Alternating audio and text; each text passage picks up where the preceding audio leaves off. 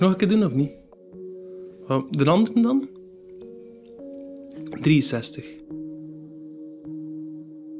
Hallo en welkom bij Plantrekkers nummer 63. Het is een stuk van uh, Wedrik de Bakker. Het is eigenlijk een stuk dat gemaakt is of opgenomen is uh, voor Relaas. En Relaas, dat zijn live vertelavonden in Gent en een heleboel andere steden. Een podcast die al heel lang bestaat. Een van de eerste podcasts in Vlaanderen. En Wederik heeft daar op het podium een persoonlijk verhaal verteld. Over zijn zus. Wilt je daar nog iets over zeggen, Wederik, op voorhand?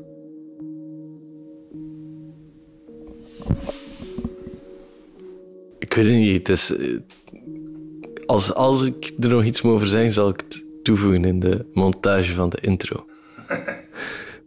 Relaas heeft ook superveel verhalen al opgenomen. Dus um, je kunt eens kijken op relaas.be. Alright, veel luisterplezier en tot ziens.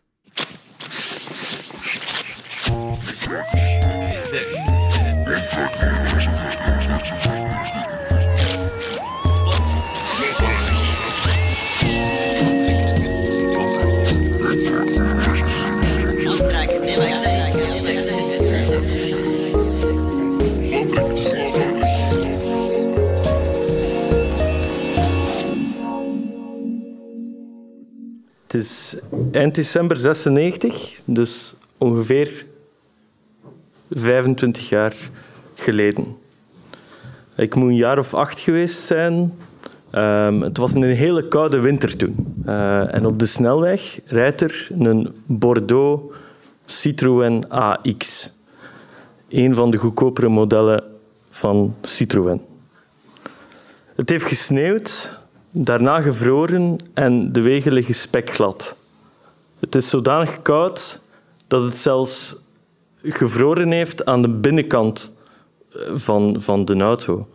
Dus op het raam vormen zich zo ijssterren, wat dan normaal gezien niet de bedoeling is uh, bij een auto. Er was geen raamverwarming in die auto, van ja, de chauffage werkte ook niet. Het is een Citroën AX, dat was te verwachten. En in die auto zitten er vier mensen. En iedereen is stil en is bezorgd. En ze zijn onderweg van Slijdingen in het Meetjesland, hier niet zo ver vandaan, naar Hasselt in Limburg.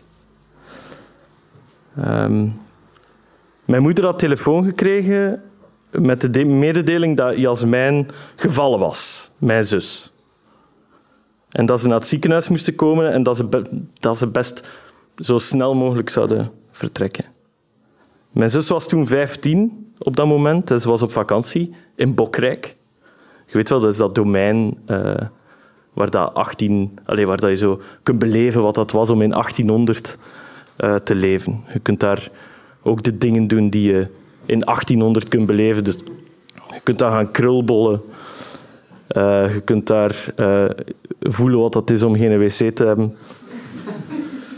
Um, en je kunt daar ook ja, voor de dieren zorgen en de dieren eten geven. Um, en terwijl dat mijn zus daar dus het leven uit 1800 aan het beleven was, uh, moesten de dieren eten geven en um, ze de schapen hooi geven. En op dat moment is er een, een hooibaal naar beneden gekomen in de stal. Uh, dat is zo'n groot rond ding van zo'n 500 kilo en dat is op haar terechtgekomen. En die heeft haar tegen de grond gesmakt. Uh, en ze is gevallen met haar hoofd net op de rand van een betonnen voederbak. En na drie uur zitten wachten in de auto aan een heel traag tempo op een winterse weg naar Limburg aan het rijden uh, komen wij daaraan, in het ziekenhuis. En dan wandelde binnen en dan zegt u een naam. Um, en dan heb je eigenlijk meteen al door dat het niet goed is. Omdat de mensen die in dat ziekenhuis werken, die zijn eigenlijk te vriendelijk voor u. Die zijn te meelevend, die zijn te lief, die knikken eigenlijk zo iets te veel. En op dat moment het eigenlijk al door dat het niet oké is. En dat was het ook niet, want mijn zus lag op intensieve zorgen. En ik weet nog heel goed, haar bed stond aan de linkerkant van de kamer. En overal rondom haar stonden machines. Ehm, en er kwamen allemaal kabeltjes in en uit haar lichaam. Uh, en ze had zo'n grote zwachtel rond haar hoofd. En haar ogen waren gesloten. En zo aan, haar, aan haar oor was er zo nog één lok van haar bruin krulhaar te zien. Ehm, en op dat moment was het eigenlijk heel duidelijk. Ik wist dat dat de laatste keer zou zijn dat ik, dat, dat ik mijn zus nog zou zien. En ik weet nog dat ik wegwandelde terug met mijn ouders na zo'n intens moment. En dat ik uh, nog omgekeken heb.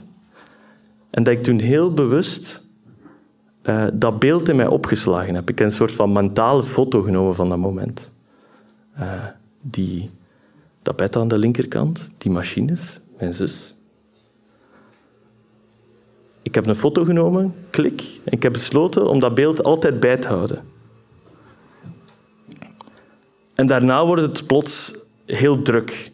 Want er moet van alles geregeld worden, uh, er moeten keuzes gemaakt worden, er moet papier geregeld worden, er moeten dingen beslist worden um, over wie dat er gaat spreken tijdens de begrafenis.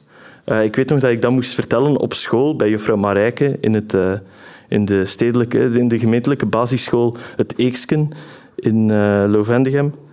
en dan moest ik gaan rechtstaan en moest ik vertellen van ja, mijn zus die is overleden, ik heb een doodsprentje bij en dan heb ik dat uitgedeeld. Um, en dat was dat dan. En pas na die periode komt het thuis en dan merkte dat je huis, dat er eigenlijk één persoon minder is. En dan pas begint eigenlijk echt iemand te missen. Er is nog altijd een, een kamer met daarin een, een bureaustoel van uh, zo'n een, gebogen bureaustoel van stokken en een, en een tafel van de Ikea. Uh, er is nog altijd een pipieter met daarnaast een viool. Er is nog altijd die sporttas in zalmroze um, canvas, zo'n zalmroze stof, waar de al haar spullen in zaten die ze mee had op reis. Kleren, zakdoeken, uh, ondergoed, dat soort dingen. En dat zijn allemaal dingen die u doen herinneren aan die persoon, maar die persoon is er zelf niet. Um, en dan zoekt je als gezin dingen om u te blijven vasthouden aan, dat, aan die persoon. Um, ik weet bij mij thuis is er, en dat is denk ik zonder overdrijven, er is die 25 jaar is er een kaars die al brandt.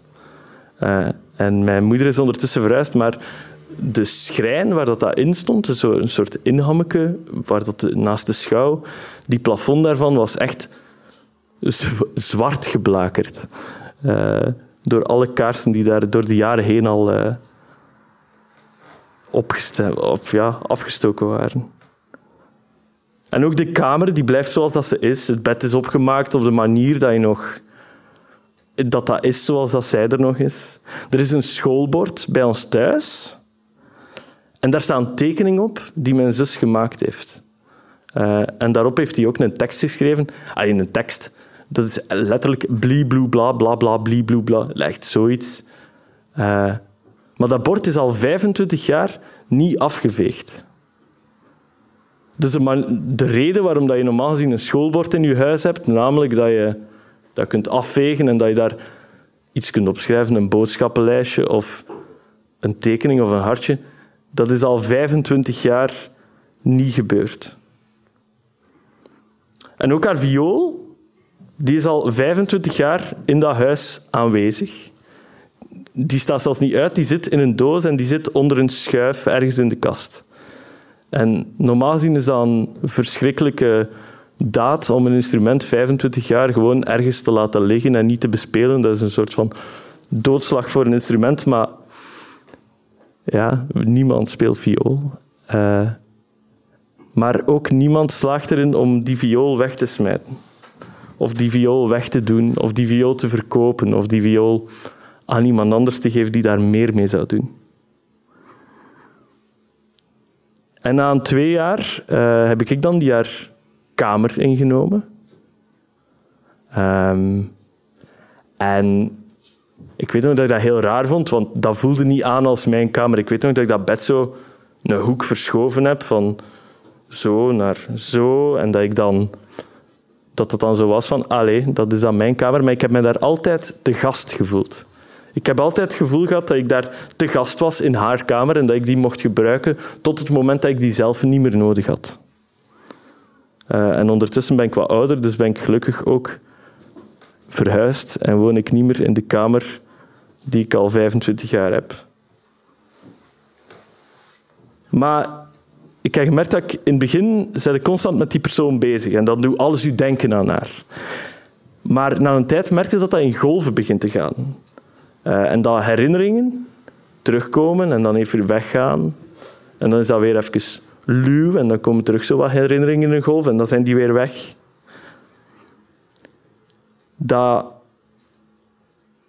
er zijn nog altijd bepaalde momenten waarop dat je het gevoel hebt dat die persoon er net iets meer is. Op haar verjaardag, 19 april, of op haar sterfdatum. Of, als ik er nu over vertel, dan komt die zo heel even terug. En dan straks, als ik daarover zwijg en als ik dit moment uh, weer wat vergeet, dan is die ook weer weg.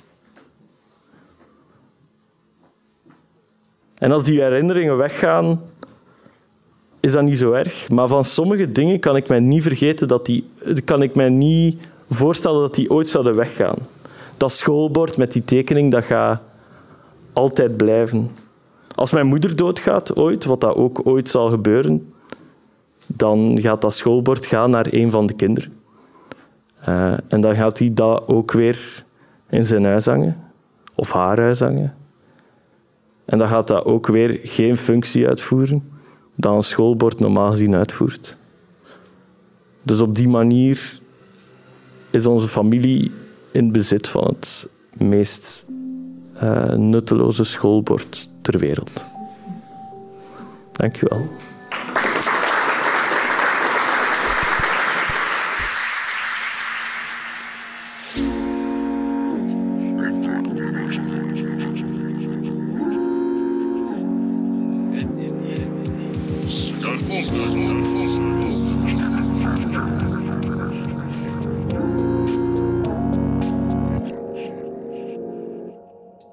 Plantrekkers maakt deel uit van het podcastgezelschap Luister. Luister. Kijk zeker eens op luister.be met een y.